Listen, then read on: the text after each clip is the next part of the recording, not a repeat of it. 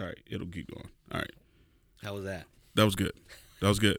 But that is like one of the four questions. and actually, I got another that's question. Two, that's two questions, wasn't it? no, Well, or oh, that was building off of Anna. that was building off of that one. yeah. That was only one. So, the the Anna thing will that help Beverly? oh yeah, yeah, that'll definitely help her. We kind of answered it, but No, it no. wasn't like a. No, that's it's a good question, and again, I think you see It wasn't as deep. We just went to the two types of prophets. That's all we. That's all we kind of see hit on. how, Like again, you see how I think through these things, and I'm going to be dogmatic where the scripture is dogmatic, but it's it's it's hard. It's hard. It's hard to say dogmatically that they didn't receive, you know, revelation, Mm-hmm. right? Because historically, not in the Bible, but historically, uh, people have said, and I think there's some truth to this, that Hannah was a prophet. Because didn't God speak to Hannah? Hannah. Hannah, the mother of Samuel, when she Oh, yeah, yeah. when she's there crying out to the Lord because she was barren. Mm-hmm. And what happens? The Lord tells her, "You're going to have a son," right? And But that would be kind of the same as Mary, where Gabriel went to her, or Elizabeth. yeah, And well, yeah, I could point to uh, John's Zacharias. Is that Zacharias or Zachariah? John's dad, John Yeah. the Baptist's dad. yeah, So yeah, I could kind of point that way too. But yeah. I, I just want to go back and I, yeah. So I was I was just wanting to read through that because because the God um, God didn't necessarily speak directly to Hannah. He spoke through Eli to her. okay, but that's that's one historically the Jews have called a number of women prophetesses, and Hannah I know was one of them. And yeah, like you said, there could be others that you could label in that, and Mary, of course. You know, now again, what she received, did she receive? Was it new revelation? Was it continuing revelation from what the Old Testament already said would happen? Right, the virgin be, will be with child, and all of that. So again, you're you're starting to slice it up and starting to figure that out. Yet God spoke to them, right? He spoke to them through the angel, spoke to them through, uh, and He was giving new revelation um, in in the sense of what He had already promised in the old was now becoming tr- true and clear. And so, yeah, I mean, again, that's where it gets a, it does get a little bit clouded, and you're trying to discern this, and obviously, it creates a it creates a tension when you say a woman prophet, which is what a prophetess is, um, didn't receive didn't receive revelation from God. Mhm. Now you're now you're saying, well, why would we call her a prophet?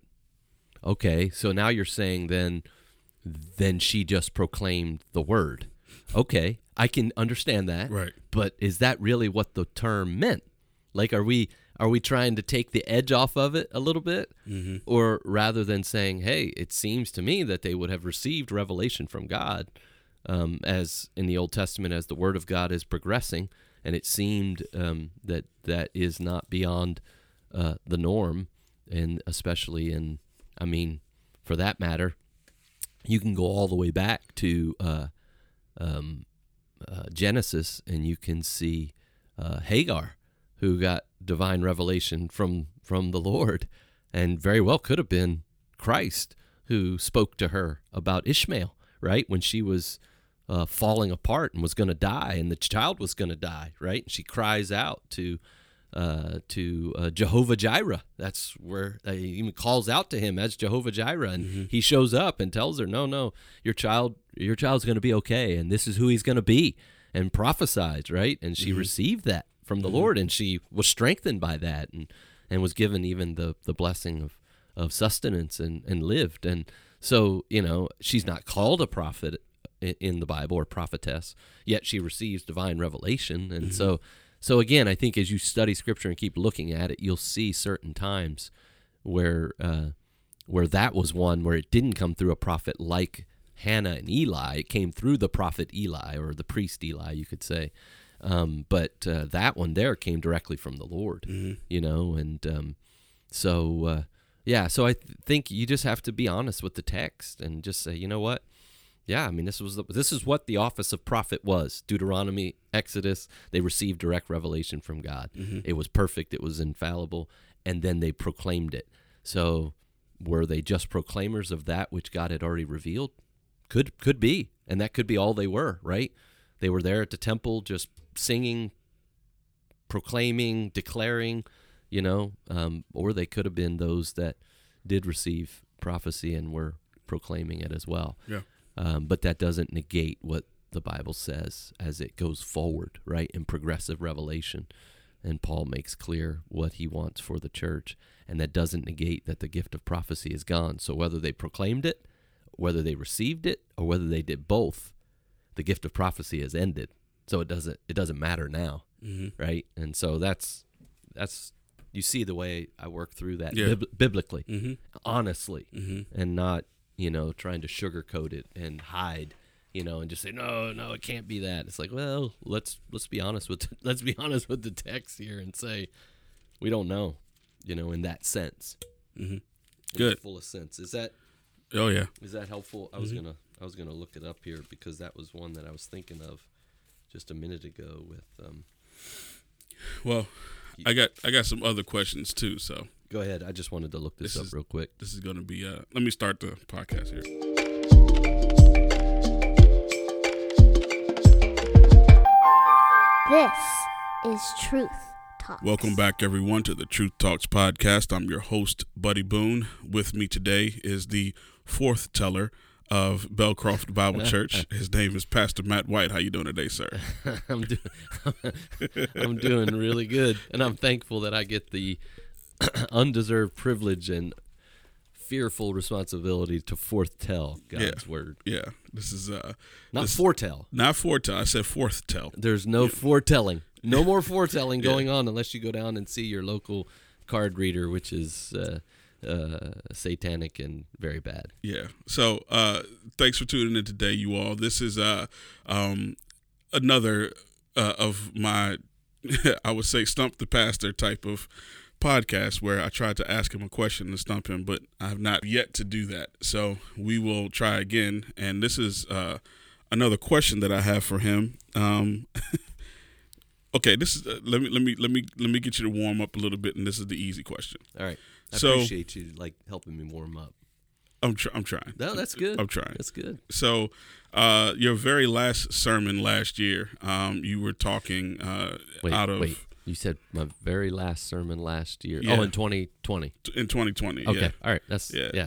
So I was trying to remember what year we were, we were in. yeah. Well, It's all blurry right now. well, yeah. uh, That just shows that 2021. So, so uh, COVID makes everything confusing. So I'm I'm still I'm. I'm living in the fog of COVID. yeah. So um, one of the things that you had had mentioned, and and and this, it always gets my brain going. Uh, this was back from uh, December 27th. uh, when you preached uh, out of Mark chapter 8, verses 34 through 9 1. Yes. And uh, which I, I was very shocked that you actually had one sermon. I thought that that could definitely been two sermons No, actually, uh, believe it or not, in my mind, it should have been four sermons for each point. for each point. Yeah, If that- I- that if- makes sense. If I had it my way, Yeah. in the sense of if I thought we could absorb that and, and, and me and my inabilities as a preacher could actually do it in a way that wouldn't kill us in the sense of like beating a dead horse to the mm-hmm. point of like, all right, let's move on. That's what I would do. I bet you in in the years to come, if God gives me maturity and growth, I would be able to do that, and that's what I would expect. That's Yeah. what I wanted to do when I looked at the passage and broke it down. It was like I want to preach this in four sermons, but honestly, I'm admitting I don't think I have the ability to do that and not belabor the point and bore the people and and and not handle the word as the way it should be. Mm. And I think you know, and just as a word of to all the wannabe preachers and pastors out there, I think you just sometimes you got to be honest with yourself and your abilities and say, you know, as a young pastor and a young preacher, shorter is often better or larger portions is better Mm-hmm. if you don't have the ability to take it deep as it should be Yeah. without destroying the text or destroying the people. So I'm, Mm-hmm. Yeah, I'm, I'm just being totally transparent and saying Well- if I was a better preacher, I would have preached that in four sermons, Well, but I'm not. I saw it, I, and and you I, I to to your to your point, and what I would say to your credit, I definitely saw your restraint because there Yeah. were definitely times where I was like, I know that he wants to go longer on this particular thing, Yeah. but he wants to just kind of keep it so that he gets through everything. Yeah, and So and I again, this is I guess I guess we're having pastoral confession now. I guess, I guess that's where we've gone in this podcast. you are the fourth teller. It- but it's twenty twenty one. Right. But I uh no, I yeah, I mean I understand my nature of preaching is to go long and deep and because I believe that's the right way. That's the biblical model. But I also understand that that can be to our own detriment, right? And meaning if I'm if I'm not equipped to do that or if I'm not uh ready to do that, then then it's it's a distraction. So my fear as a pastor preacher is always you know this because I say it. I need to be clear and I need to be accurate, right? That's my goal. My goal is not to say something innovative, something uh, um, something bring something novel to provoke your thought or something. My job is simply to deliver the mail. It's literally to take the mail that God has already written. It's already written and it's signed, sealed, and delivered to me, i.e., I've studied it. Now it's my job literally to open up the envelope and read it to you, right? And my job isn't to add words, isn't to add stuff. And uh, and so I've got to be really careful, as all pastors do, that we don't fall into that trap of saying more than God has said, or the bigger trap, which is what we usually fall in, saying less than God has said. And so that's a fine line that a good preacher walks like a tightrope. Most of the time, we have a tendency to always say less than God has said because we stay on the surface, right? And in so doing, we fill time with saying more about ourselves and mm-hmm. less about the word. Illustration. Yes, my tendency, just because of the nature of who I am and and my own idiosyncrasies and my own sin and all of that, is to is to say more than God has said and keep going in a direction that God never intended with the text. And that's why I buffet my body, my mind, uh, beat it up all week long to make sure what am I saying what God is saying? Am I actually? And so there are times in which I'm looking at the text going, I know I need to say more. I know I want to say more. I'm just afraid if I say more, I'll lead us in a direction that is inaccurate and unhealthy. And that's a fear I walk into the pulpit with all the time. And so I only say that as a as a just even our listeners, I think every pastor is constantly growing. That's why you need to pray for your pastor. The mm-hmm. number one thing you can do for him is pray for him. Pray for him in his study, pray for him in his humility, pray for him in his submission to the word, and pray for him to study long, hard, and deep so that he brings you the word of God, not the word of man. And that's it. You should demand that of your pastor. Mm-hmm. Sorry. No, you're good because that is actually uh, where I was going, and in a way, Little, uh, little did I know. Yeah, little did you know, but this was actually the the kind of like the uh, I would say what is catapulting us into this discussion or this question, uh, because of the fact that uh, there are a lot of pastors who would look at the the the whole book of Mark and or like portions of Mark and be able to preach through it like a lot quicker Yeah. and only pull out certain parts that they feel would be uh, relevant. Yeah, I had, Um, I had one local pastor who is taking his staff through the Book of Mark, and and uh, he said that uh, he felt like Mark didn't really have much to say. Wow. And you know what? Two No. years later. Knowing knowing that pastor, I would say from where he is, that, Yeah. that would be about where his perspective is, mm-hmm. and and there's a sense in which he's utterly wrong. Of course, I'm not denying that, and he, and I pray by God's grace he will mature and realize that. But there is a sense in which it is right for young guys to not try to not try to be something than th- than they're than they're not right? Don't try to be something you're not. Don't try to don't try to take your people beyond what you can take them. Mm-hmm. Don't try to take them beyond where you are mm-hmm. right because if you can't you can't. And if you try to you're gonna fail and you're gonna you're gonna you're gonna be a boring pitiful preacher rather than being what you should be mm-hmm. which is just let the word out. And if all you can do is preach you know a, a lighter sermon and a shorter sermon and larger text well, at the beginning of your ministry, that's okay because that's where you are. Mm-hmm. And that's why 1 Timothy 6 is one of my most encouraging passages to young pastors or wannabe pastors or, or aspiring pastors is let them see your growth. And uh, Charles Spurgeon used to say you should write out your sermons for the first five years, word for word, verbatim, and then take the next five years and weep over them for how weak and feeble and shallow they were. And he's totally Wow, right. that's I look back over the years at, at my early years in preaching and looking, and I'm just like, are you kidding me? I mean, really? John MacArthur, so one of the greatest expositors in our day, said when he preached through the Gospel of John, which he did early on in his ministry. John? Yeah, yeah. So when Wow. he he preached through the Gospel of John early on in his ministry, and and and I mean, he said this to us in pastoral meetings, and then he went back and revisited it, and he looked at some of those sermons and thought, "How did I preach that whole passage in one sermon?" Mm.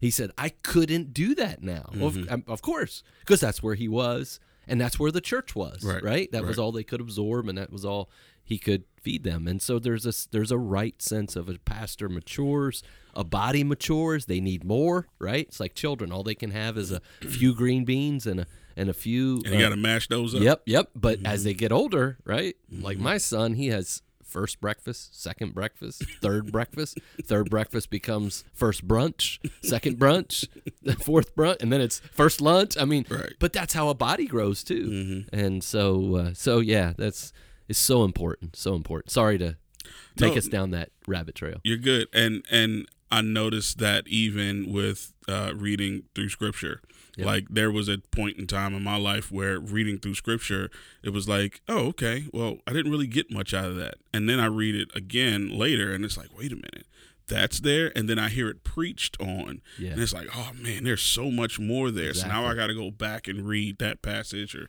that book or something like that. So yeah, completely understand that.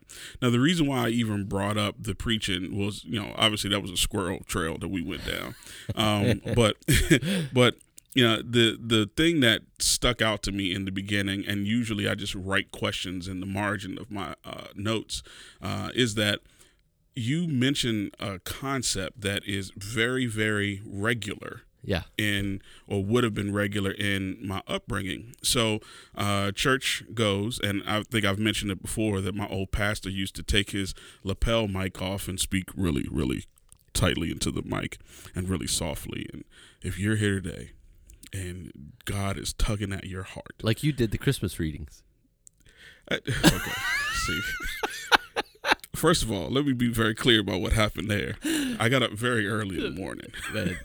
It was it was very early in the morning. drew me in, brother. Uh, that's drew that's the in. whole point. It drew me in. Beverly is like, uh, "Can you turn this off? I don't like it." And I'm like, "What are you talking about? Why are you talking like that? You don't regularly talk like that." I was like, "It's a scripture reading. It's different than a conversation. I don't talk to to now, Matt.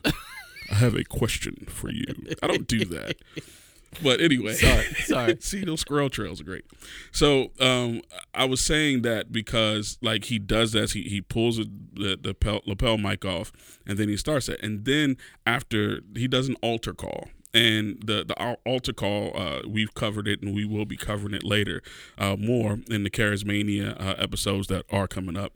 Um, me, uh, myself, and uh, and Kelly, um, or Kelly and I, to all you people who you know love to correct my English.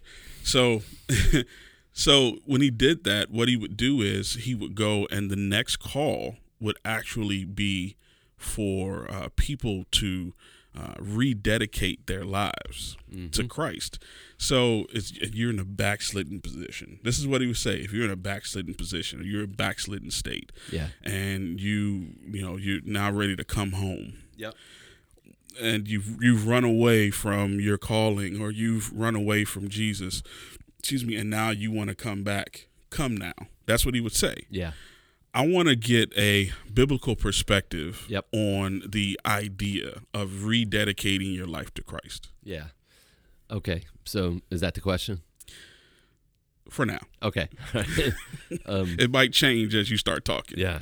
So I did bring that up in the sermon a couple times, didn't I? Mm-hmm. Yeah. So now I was trying to figure out, all right, what's he going to ask me that I brought up in the sermon? that, about But- that because yeah. that in my brain that is like when you do if i was to do an altar call you Yeah. know 20 years ago Oh yeah. absolutely i would do that yeah Still but e- yeah even now it does that So a couple things. Let me put it in context so that it's clear for those who haven't listened to the sermon or don't understand the context of Mark eight and what we're dealing with there.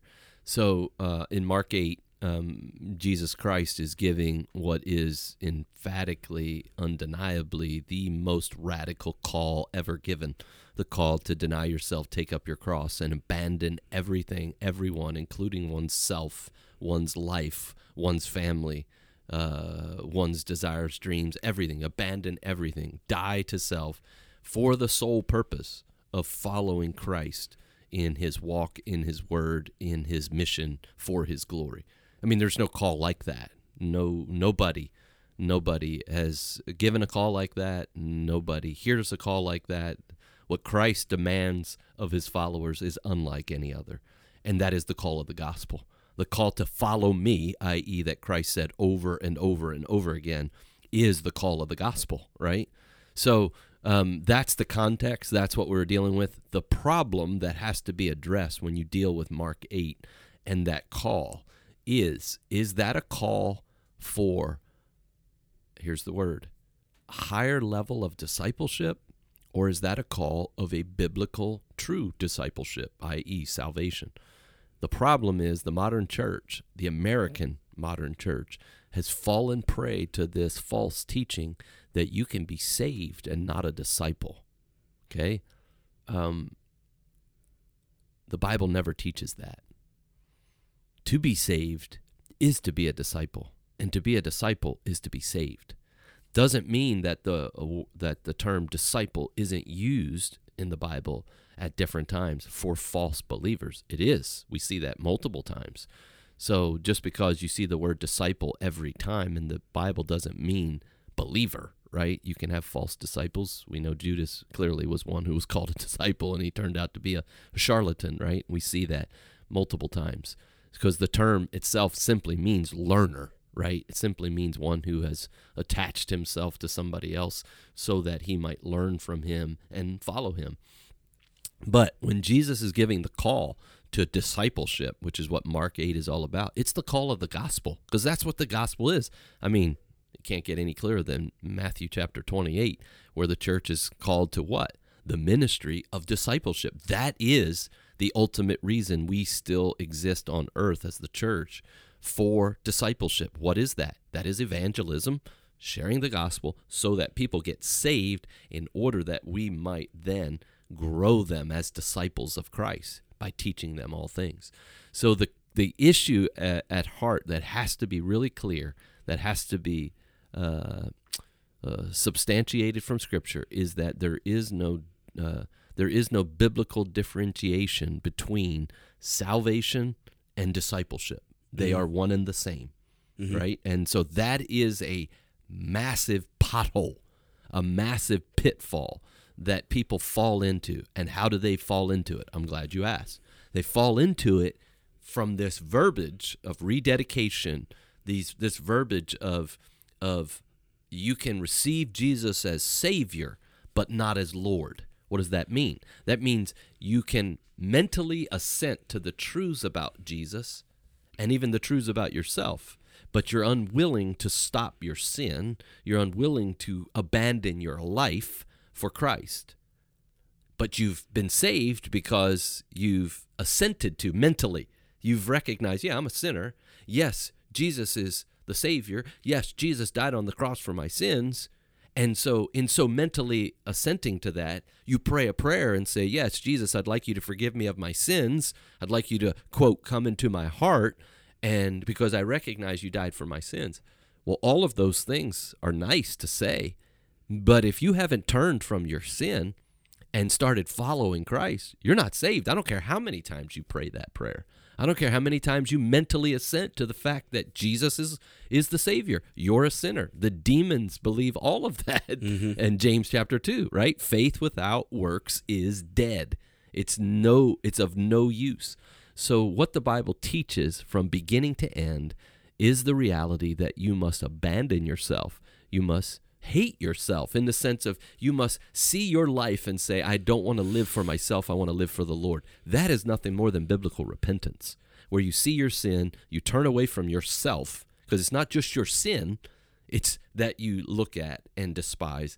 It's the source of it, which is yourself, your own heart, right? Again, the modern church wants to take sin and compartmentalize it as just bad acts you do and it takes all the edge off, right? That's the modern church. Make it easy, make it palatable, take the edge off. No, the edge is this you sin because you're a sinner, you sin because you're wicked, you sin because you're a wretch, and you need and you deserve hell, judgment from God.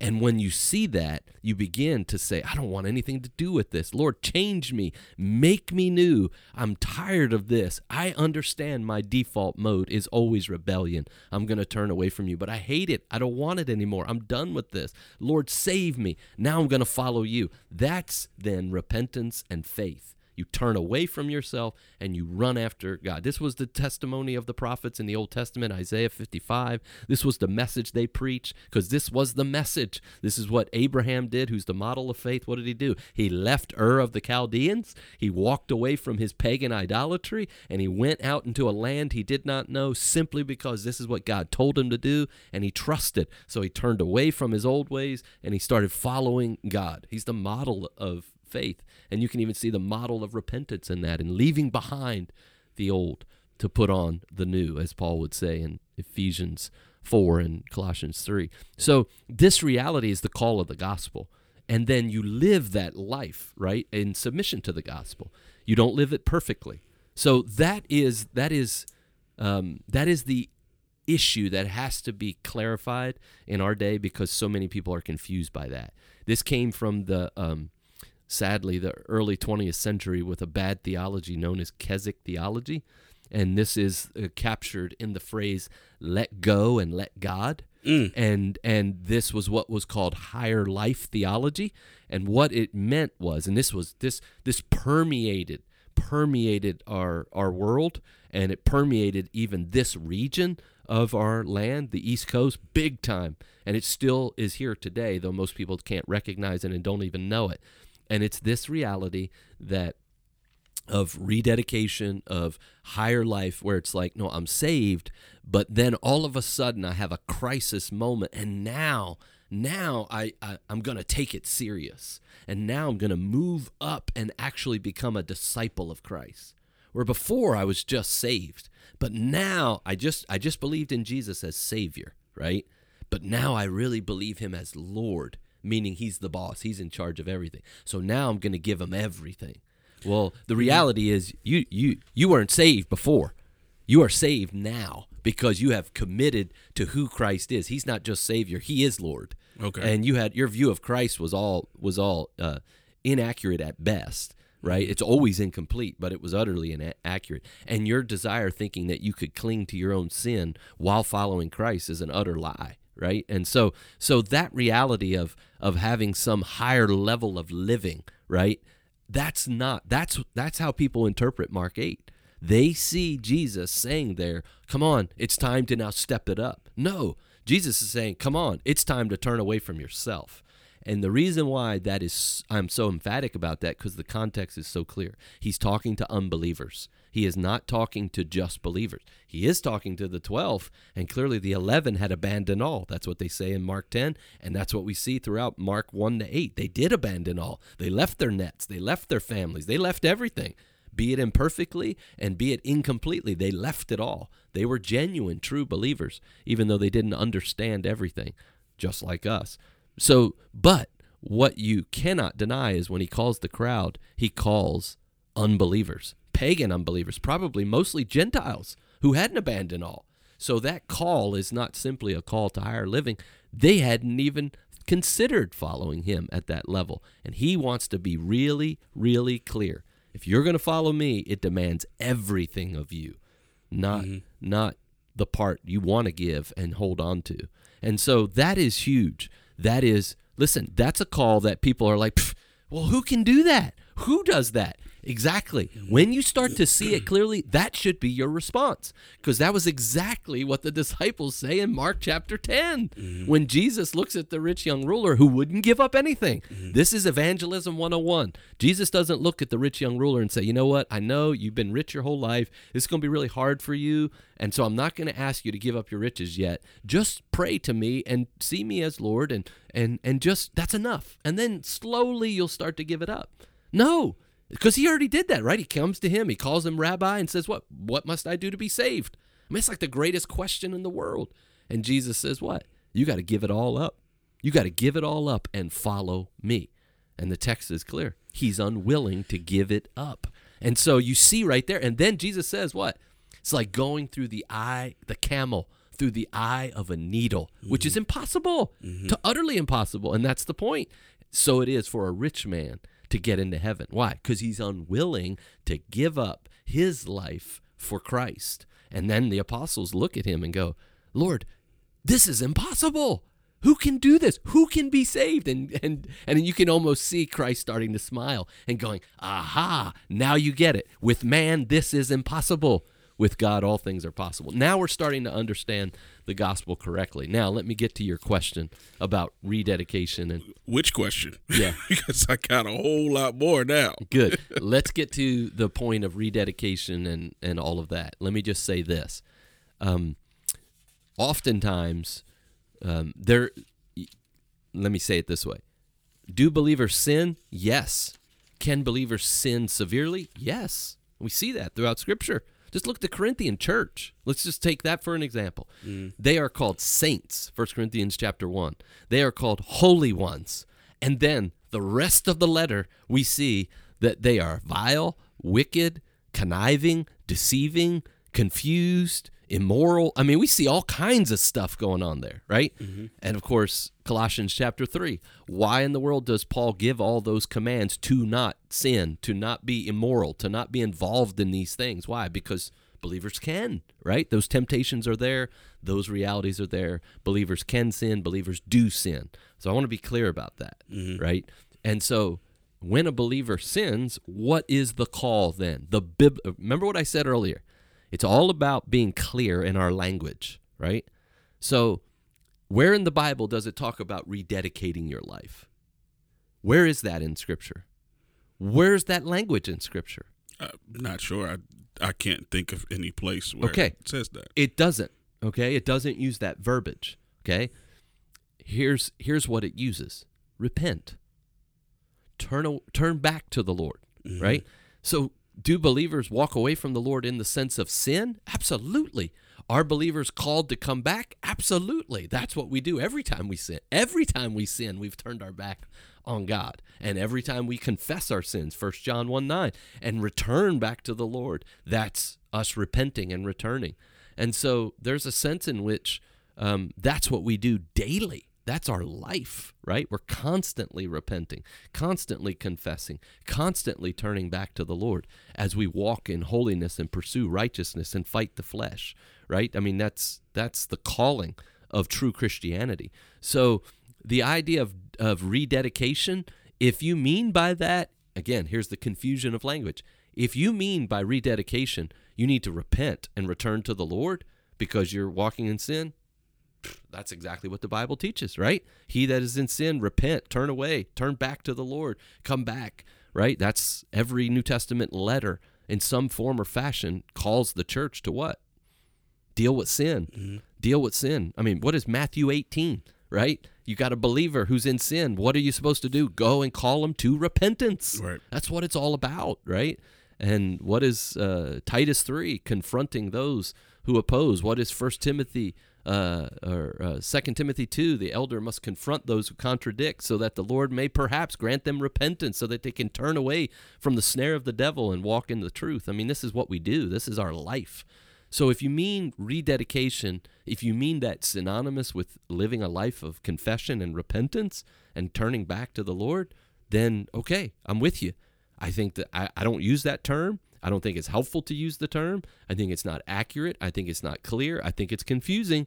But if that's what you mean by it, I have I have no problem with you using it. I'm not going to use it because it's so filled with baggage. It's so filled with confusion. Yeah. See the okay. So if I'm picturing myself, I'm sitting in the sanctuary when this was going on.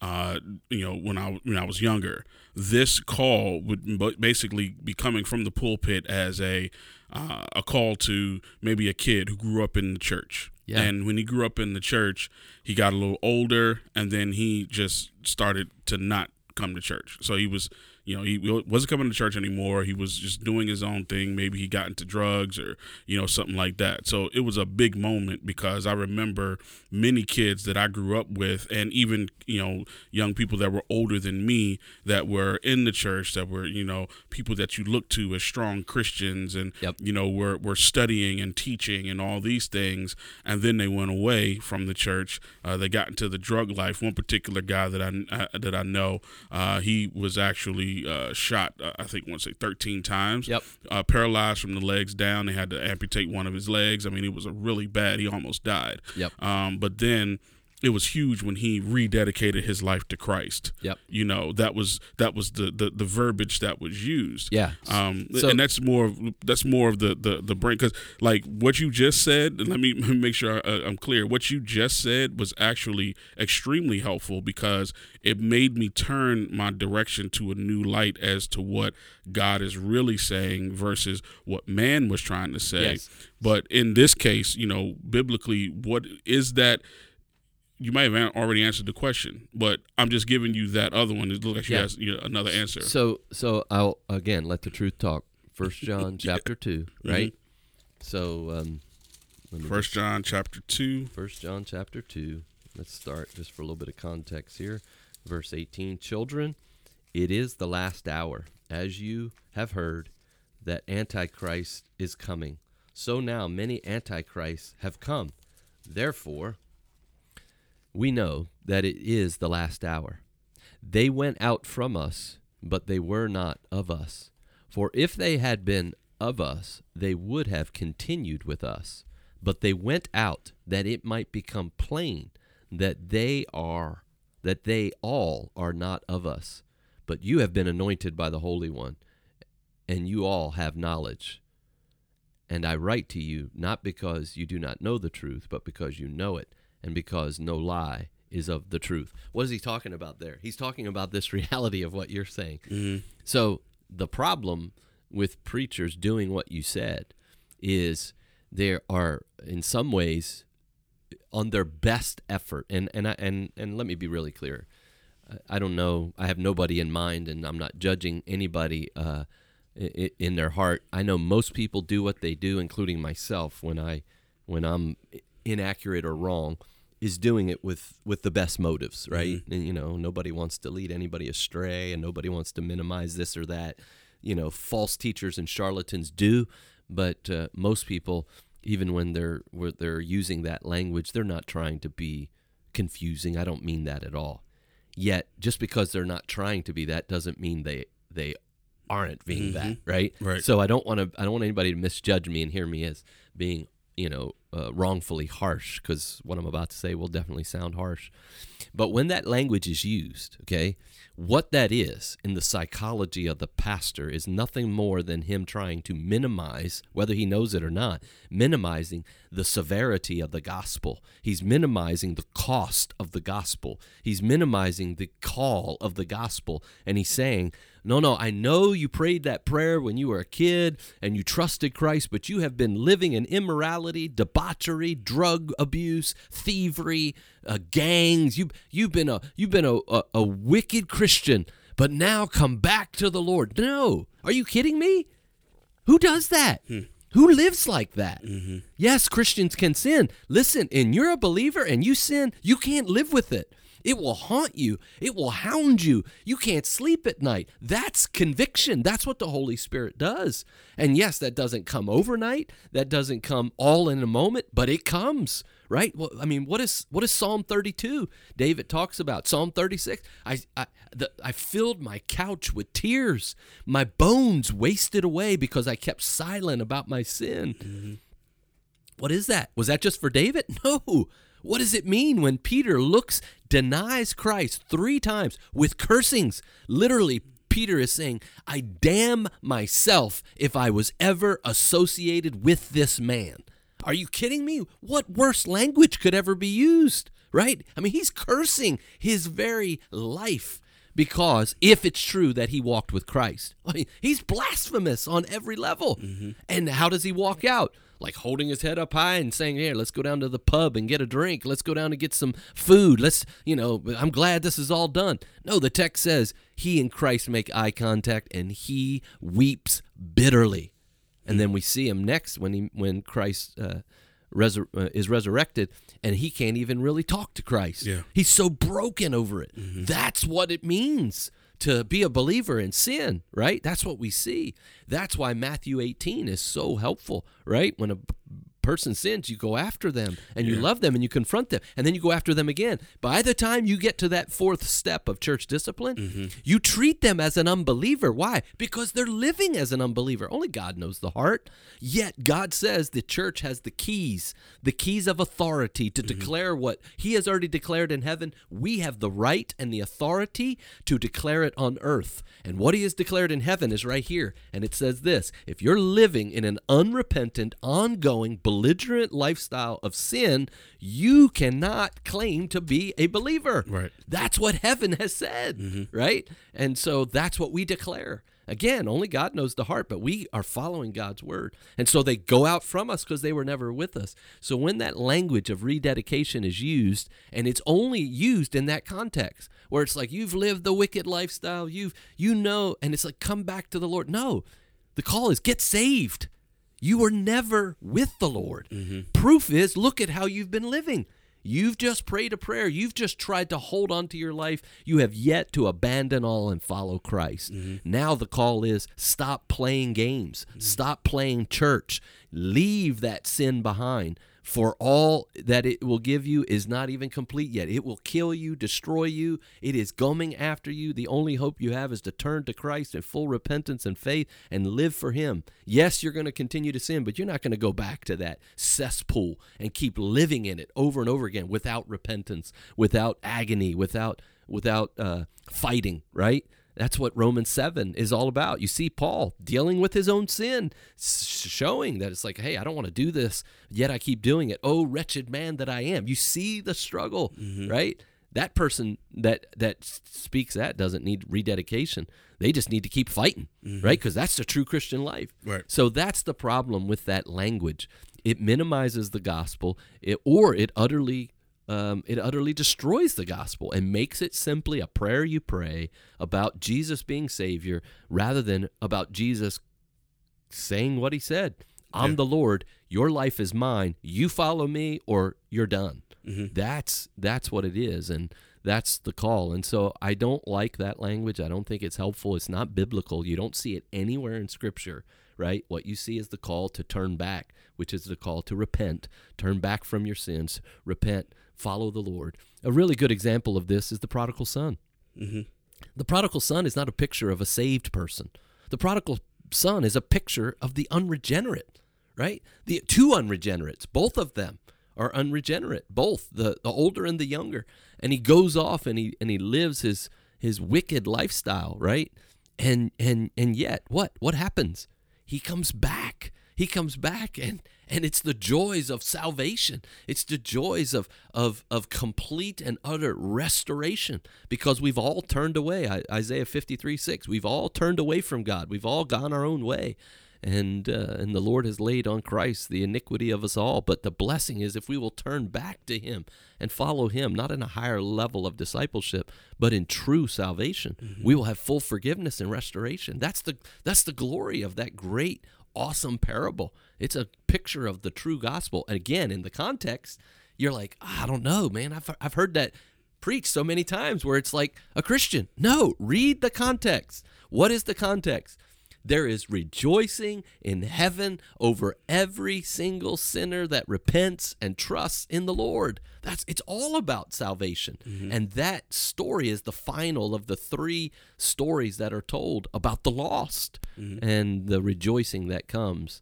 And so, yeah, no, that this this this language of rededication and, and whatnot is just a part of a bad theology, known as Keswick theology, higher living theology, that watered down the gospel. It finds its impetus in John Wesley and Methodism. And um, yeah, that's where it comes from. Wow, y'all should see my face right now. Yeah, that's you can trace it. You can go back and and K E. S. K E uh um K K E S W I C K. I think if you Google it, Google it and see, it'll come right up.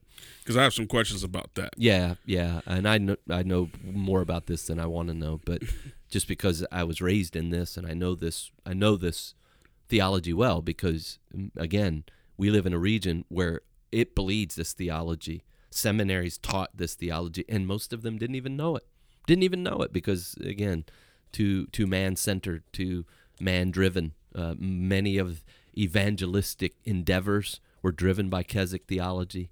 Um, you can even see it, altar calls, all of that. You know, that's what that is, and um, and so again, uh, well-meaning people, no doubt about it, meaning well, but uh, not biblically accurate at all. Because the reason why I was asking this question, one, because obviously it was, you know, ingrained in me as a kid, and I'm trying to uningrain a lot of this stuff and, Yeah. and just pull it out. The other side to it is that um, one, I would say that's the first. The, the, the second one is, you know, people will uh, have this question about the sin in their life. If, if when they sin, like what happens next? Yeah. I think the third part was um, one statement. Go ahead. Can, but uh, again, I, I don't want to. Well, I do want to belabor it. Let me let me let me No, speak this- clearly. I want to belabor That's it what the because podcast is for. Thank you. It needs to be belabored Mhm. because again, I, I really feel like uh, this is a this is a universal issue because the heart of man is is is uh, the same. However, there is an Americanized problem here that we are so we are so prone to see ourselves better than we are, and we are so prone to take the lowest common denominator. I mean, that's what we pride ourselves on as Americans, right? Mm-hmm. This ecumenical mindset. Let's just all get along.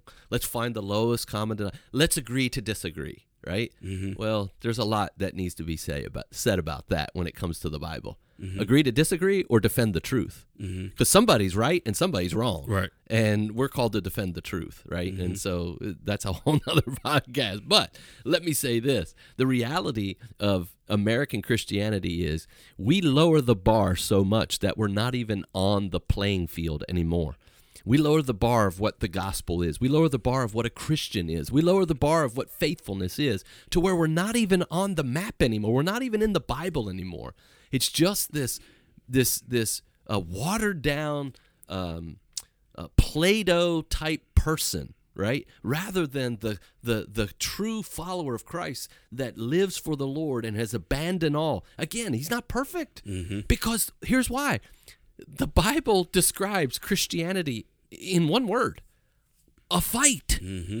This is language that is almost eviscerated from the church today. It is. No one talks about it being a fight. Everybody wants to describe it as a stroll through the mm-hmm. daisies to mm-hmm. heaven. No, it's not. It's a bloody, nasty battle with your flesh, number one, with the world, number two, and with your your enemy, the devil, number three. And there's nothing about that that is pretty. There's nothing about that that is easy. There's nothing about that that is clean. It's nasty. It's ugly. It's dirty. It's filthy. Mm-hmm. That's biblical Christianity, where you are fighting nonstop. You are failing nonstop, but you are finding God faithful nonstop. And mm-hmm. you keep turning back to Him and you find Him more faithful and you keep growing in Him and you find yourself growing stronger, even though the battle keeps raging. Mm-hmm. That's Christianity, not this, though that was that. You, you come to Jesus, you'll never have any problems. Are you kidding me? Mm-hmm. You'll have more problems when you come to Jesus. Yep. That's the way it works. Because not that the problems weren't there, because they were, but Jesus, the conviction of the Holy Spirit, the clarity of the Word of God will now help you see those problems for what they've always been. And now you're going to have to deal with them. Now mm-hmm. you're going to have to fight them. Listen, and here's the deal because you want to. That's the part that is missing. Mm-hmm. Regeneration, being born again, John 3, gives us a new heart. What does that mean? A new desire, a new motive, a new passion, a new love, where I don't want to love my sin. I don't want to love myself. Yes, the flesh is there that's constantly pulling me in, in that direction of self, but the Spirit of God has given me a new heart that pulls me back, right? Mm-hmm. And there's this tug of war, Galatians 5, fight of the flesh, fight of the Spirit, right? Mm-hmm. Walk in the Spirit, and you will not fulfill the lust of the flesh, mm-hmm. right? And so that desire is there. If that desire is not there, then what? Why would you ever think you were born again? Mm-hmm. If you have no desire to do what's right, if you have no hunger and thirst for righteousness, if if you have no longing to please the Lord and glorify Him, dear listener, I have no idea why you would ever call yourself a Christian. Hmm.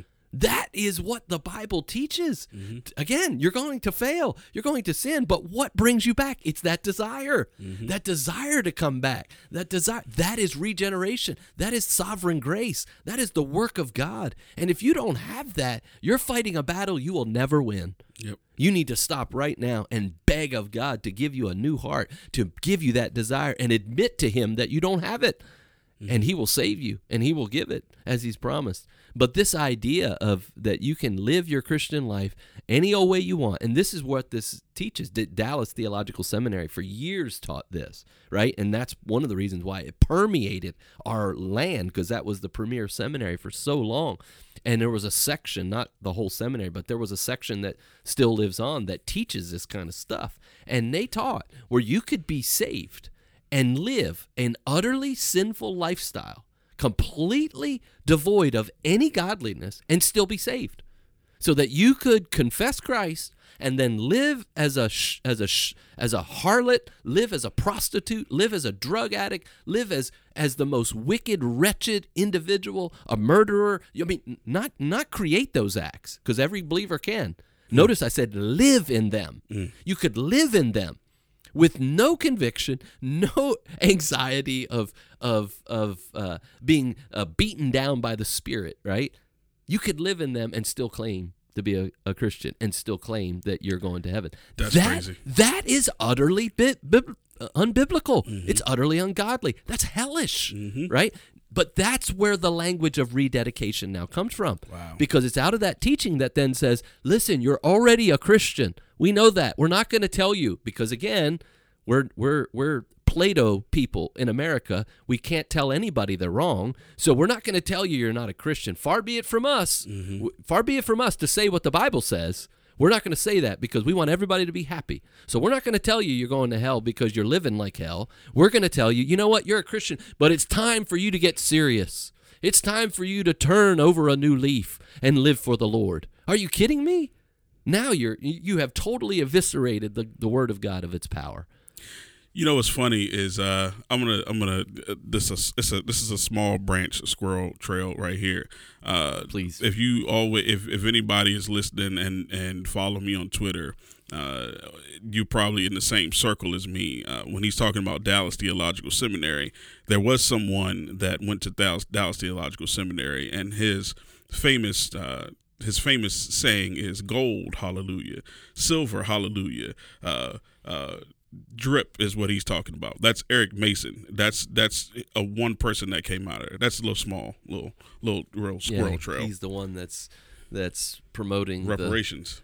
the woke yeah, the, absolutely. the woke woke church, which is not in the Bible. That, Again, he, he wrote that book, right? He Yep, did. he wrote that wrote that book. Yeah.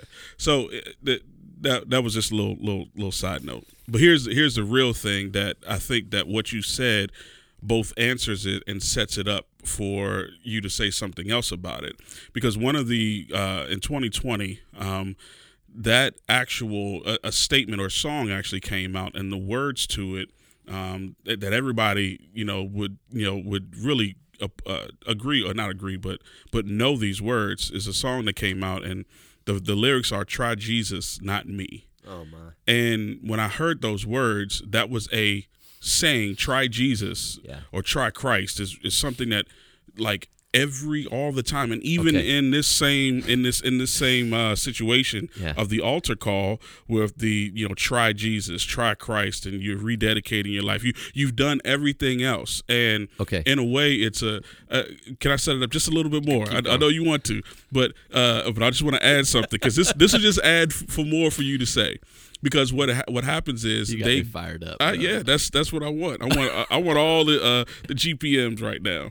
So uh, so it's it's like it's like what happens is they want you to come to, and you just answered it in a way because what they want you to come to is like this euphoric uh, age of Aquarius type of Christianity. You've you've answered that where you're saying Christianity is is solved you know summed up in one word. It's it's fight, and that's not what they're talking about in this whole. It's death. Yeah, it's death as well. Yeah, so it's that Call to die. that's kind of like the the the one side of it but then the other part is the try jesus it's like the the trying christ type of thing since you tried everything else Yeah, well, again, uh, again, buddy. I mean, you're just you're just answering or you're just furthering what I've said, and you've heard me say many times that American Christianity is a disaster. Mhm. And I and I say that with no pride. I say that with tears. I say it with a broken heart because I'm part of that. I'm I'm an American, right? In this sense, this is my culture. This is my land. In the sense of this is where I live, and this is how I was raised, and and this is what we see all around us.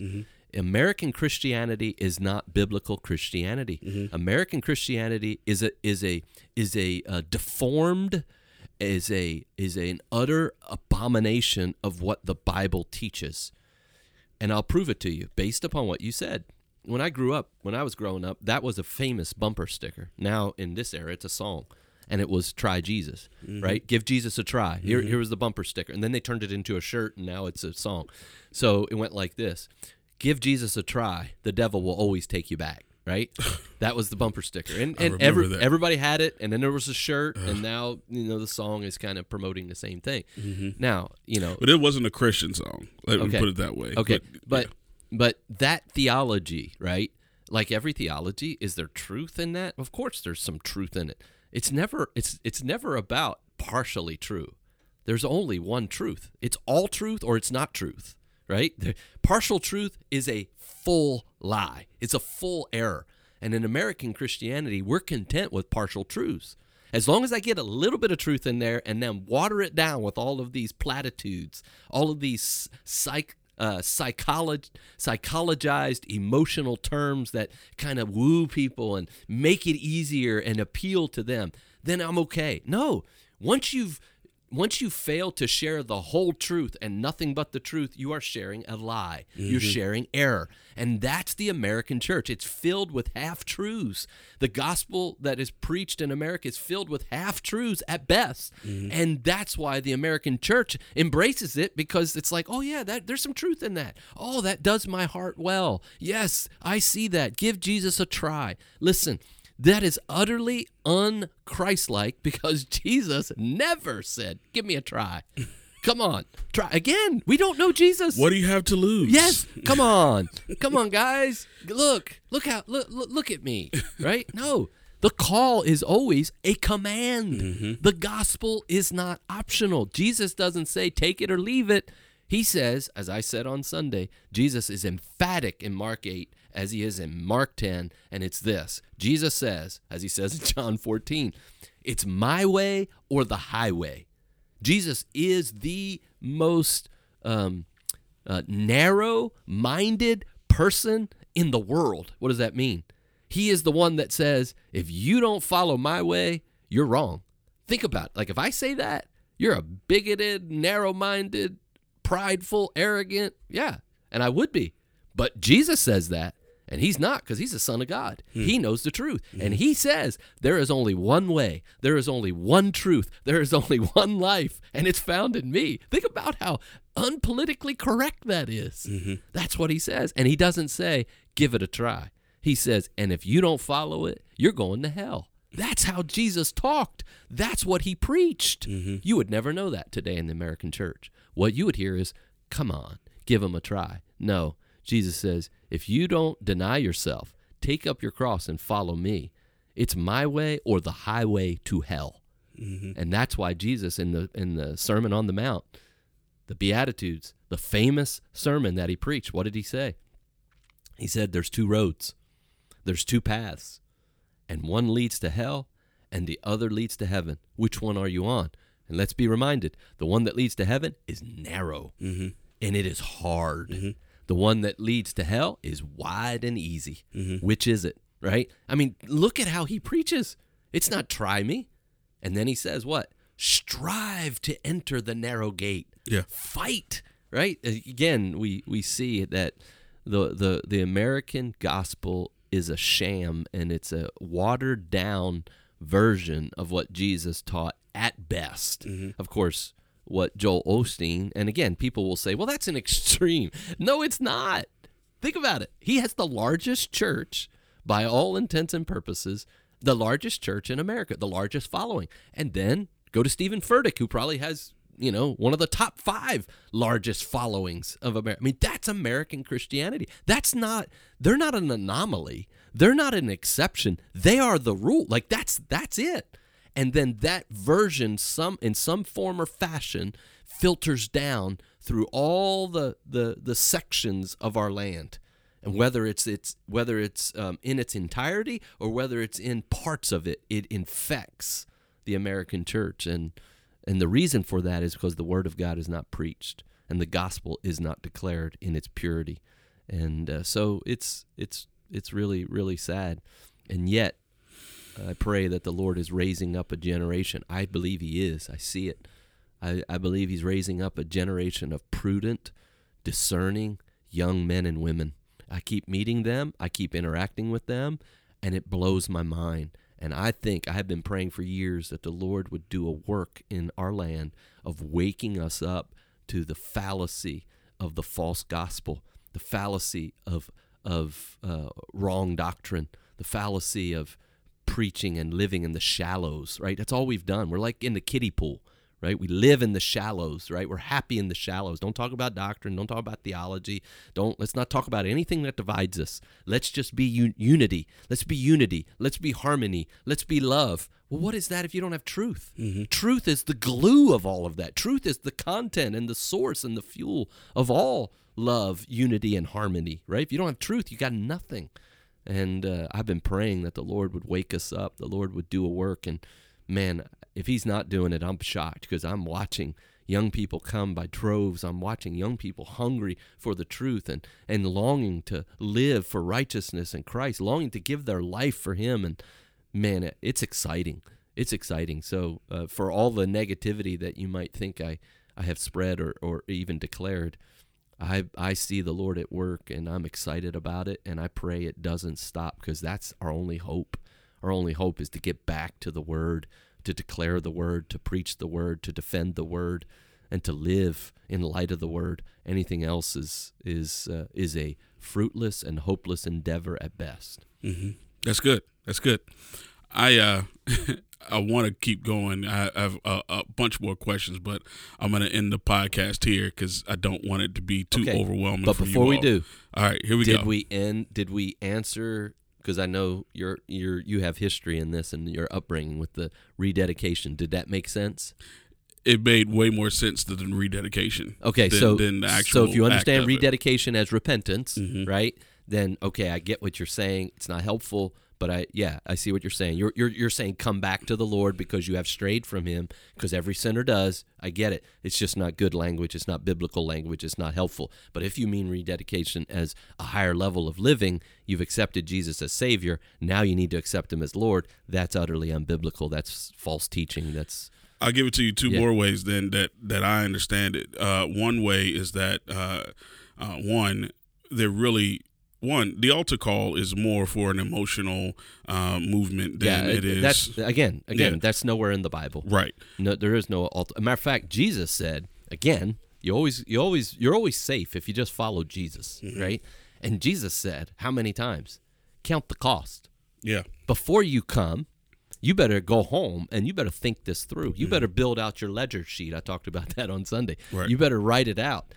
You know what is profit, what is gain. You better think this through because it's going to cost you everything. Yeah. But when you compare the cost of your own life versus the cost of eternal life, Mm-hmm. it's no cost at all. That's his point. So yeah, this whole idea of running down an aisle and and raising a hand and all of that again, well-meaning people, well-meaning people that I uh, again pulling on heartstrings that desire good and want that. I don't deny the I don't deny at all their motive in the sense of they're trying and they're and they're they're thinking rightly. But again, I think that often becomes an emotional ploy rather than a biblical plea. No, it's definitely an emotional ploy because it's three. It's always three calls in that. It's uh, to to be saved, to rededicate, and then church membership. Like those are the three inside of that that altar call. But what I'm hearing from your answer is a couple of things. One, uh, the emotional. Well, three things. One, it's it's an emotional roller coaster basically that pulls you in. Uh, the second would be really the the call for. Okay, setting the stage that no, I don't think that there should be an altar call in the service. Let me let me let me let me uh, set that as a foundation. The second one would be that when you get down to it, when you do that, when you're in that rededication or you feel as if you need to rededicate, that's not really the conviction of the Holy Spirit. That's actually the conviction of a person uh, to pull back, which really shouldn't come from.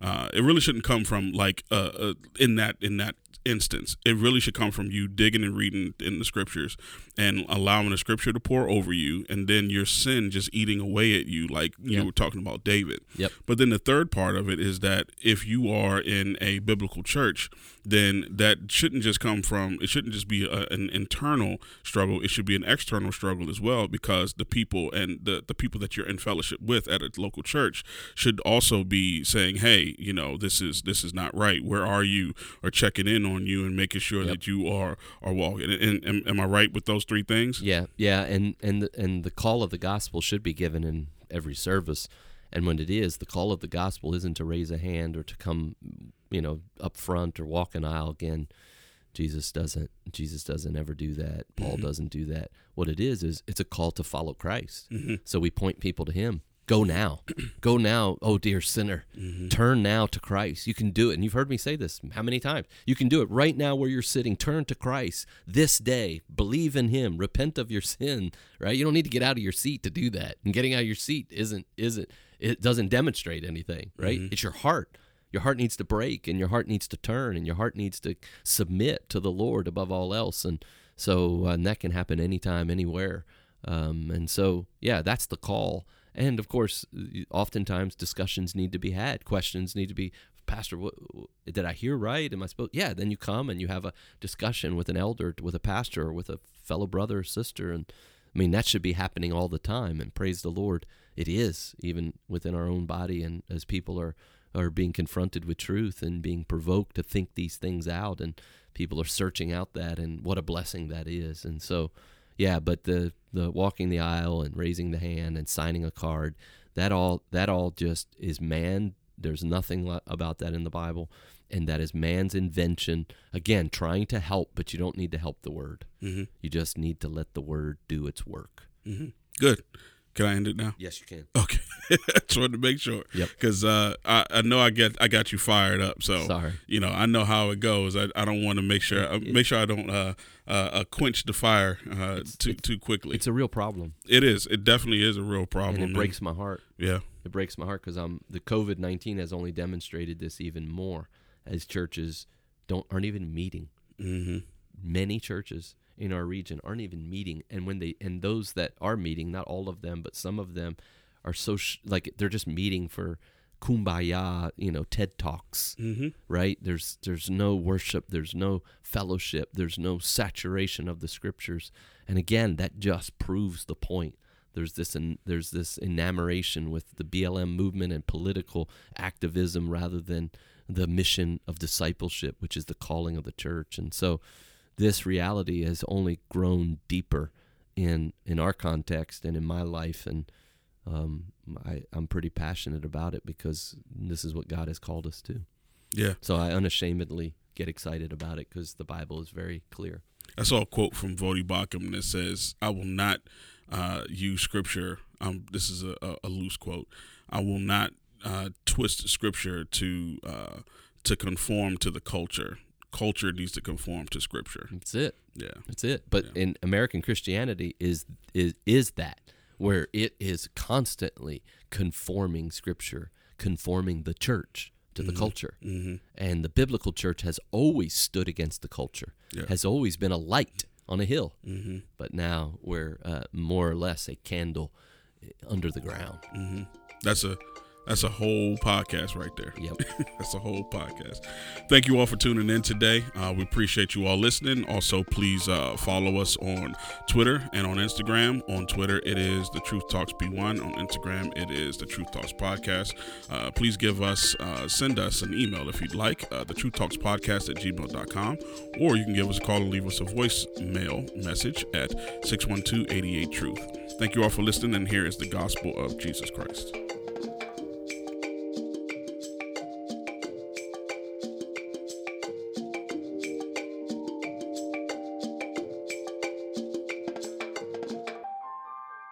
Gospel of Jesus Christ, it all starts with God. God is holy. He is all high above all men.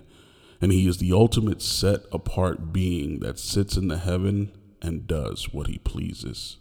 He is the creator and he cannot be near sin. The sin or missing the mark, the wrong we do, that's where we come in because we are sinful creatures and as we cannot be near God. We cannot see him, neither can we go to heaven when we die. As a matter of fact, we are so opposite of God's holiness, our sin deserves his wrath, and we deserve to go to hell. We deserve to die for our sins, which makes us helpless, and it's really what we deserve. Romans 6:23 says, "The wages of sin is death." But it all makes sense, right?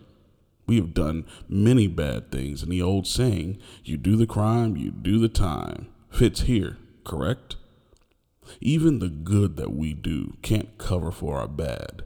It's all seen the same way in God's eyes. He calls our deeds, our good deeds, filthy rags. One time use bloody rags. That's our good deeds. So imagine our bad deeds. We are wretched, lost at sea, and nothing we can do can make us good enough to stand next to a holy God. Well, that is, no one but God.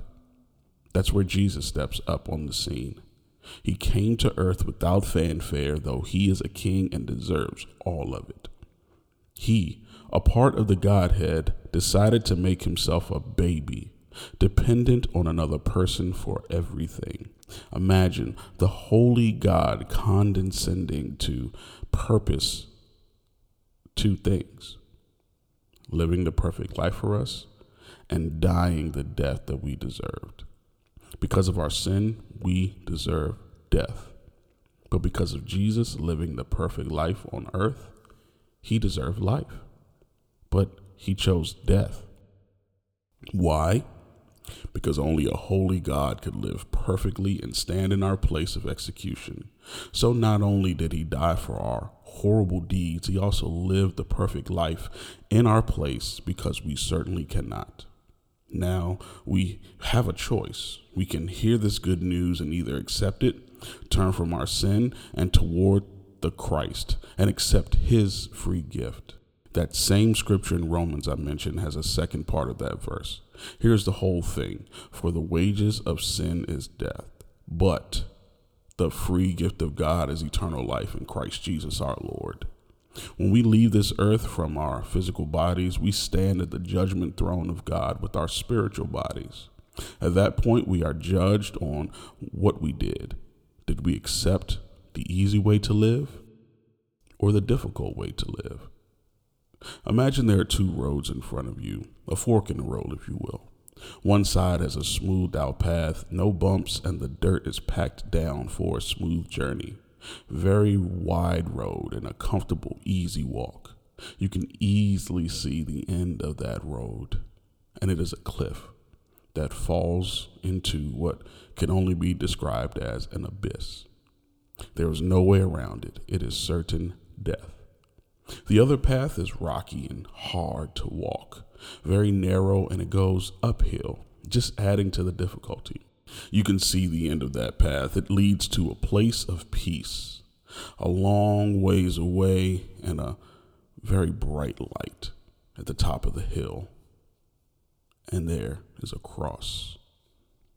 Most people will choose the easy path, a few the hard path. The question is, which will you choose? I implore you to turn away from the easy path and choose the hard way. Or, in, in other words, repent and believe in the gospel of Jesus Christ. This same Lord is Lord over all, and whoever calls on the name of the Lord shall be saved. Romans 10:13. Saved from what? I'm glad you asked. Saved from God's wrath and judgment. Ultimately saved from our sin that so easily entangles. And this choice is yours to reject these words and choose the easy path, or repent and believe and choose the path that will be hard now but brings life Thanks for tuning in today. Please subscribe to the podcast and leave a comment. If you have a question, please send them to the Truth Talks Podcast at gmail.com. Visit our Instagram and Twitter at the Truth Talks Podcast and visit our website at belcroftbiblechurch.org. Delighting in the Word, that we might walk in the truth. A ministry of Belcroft Bible Church.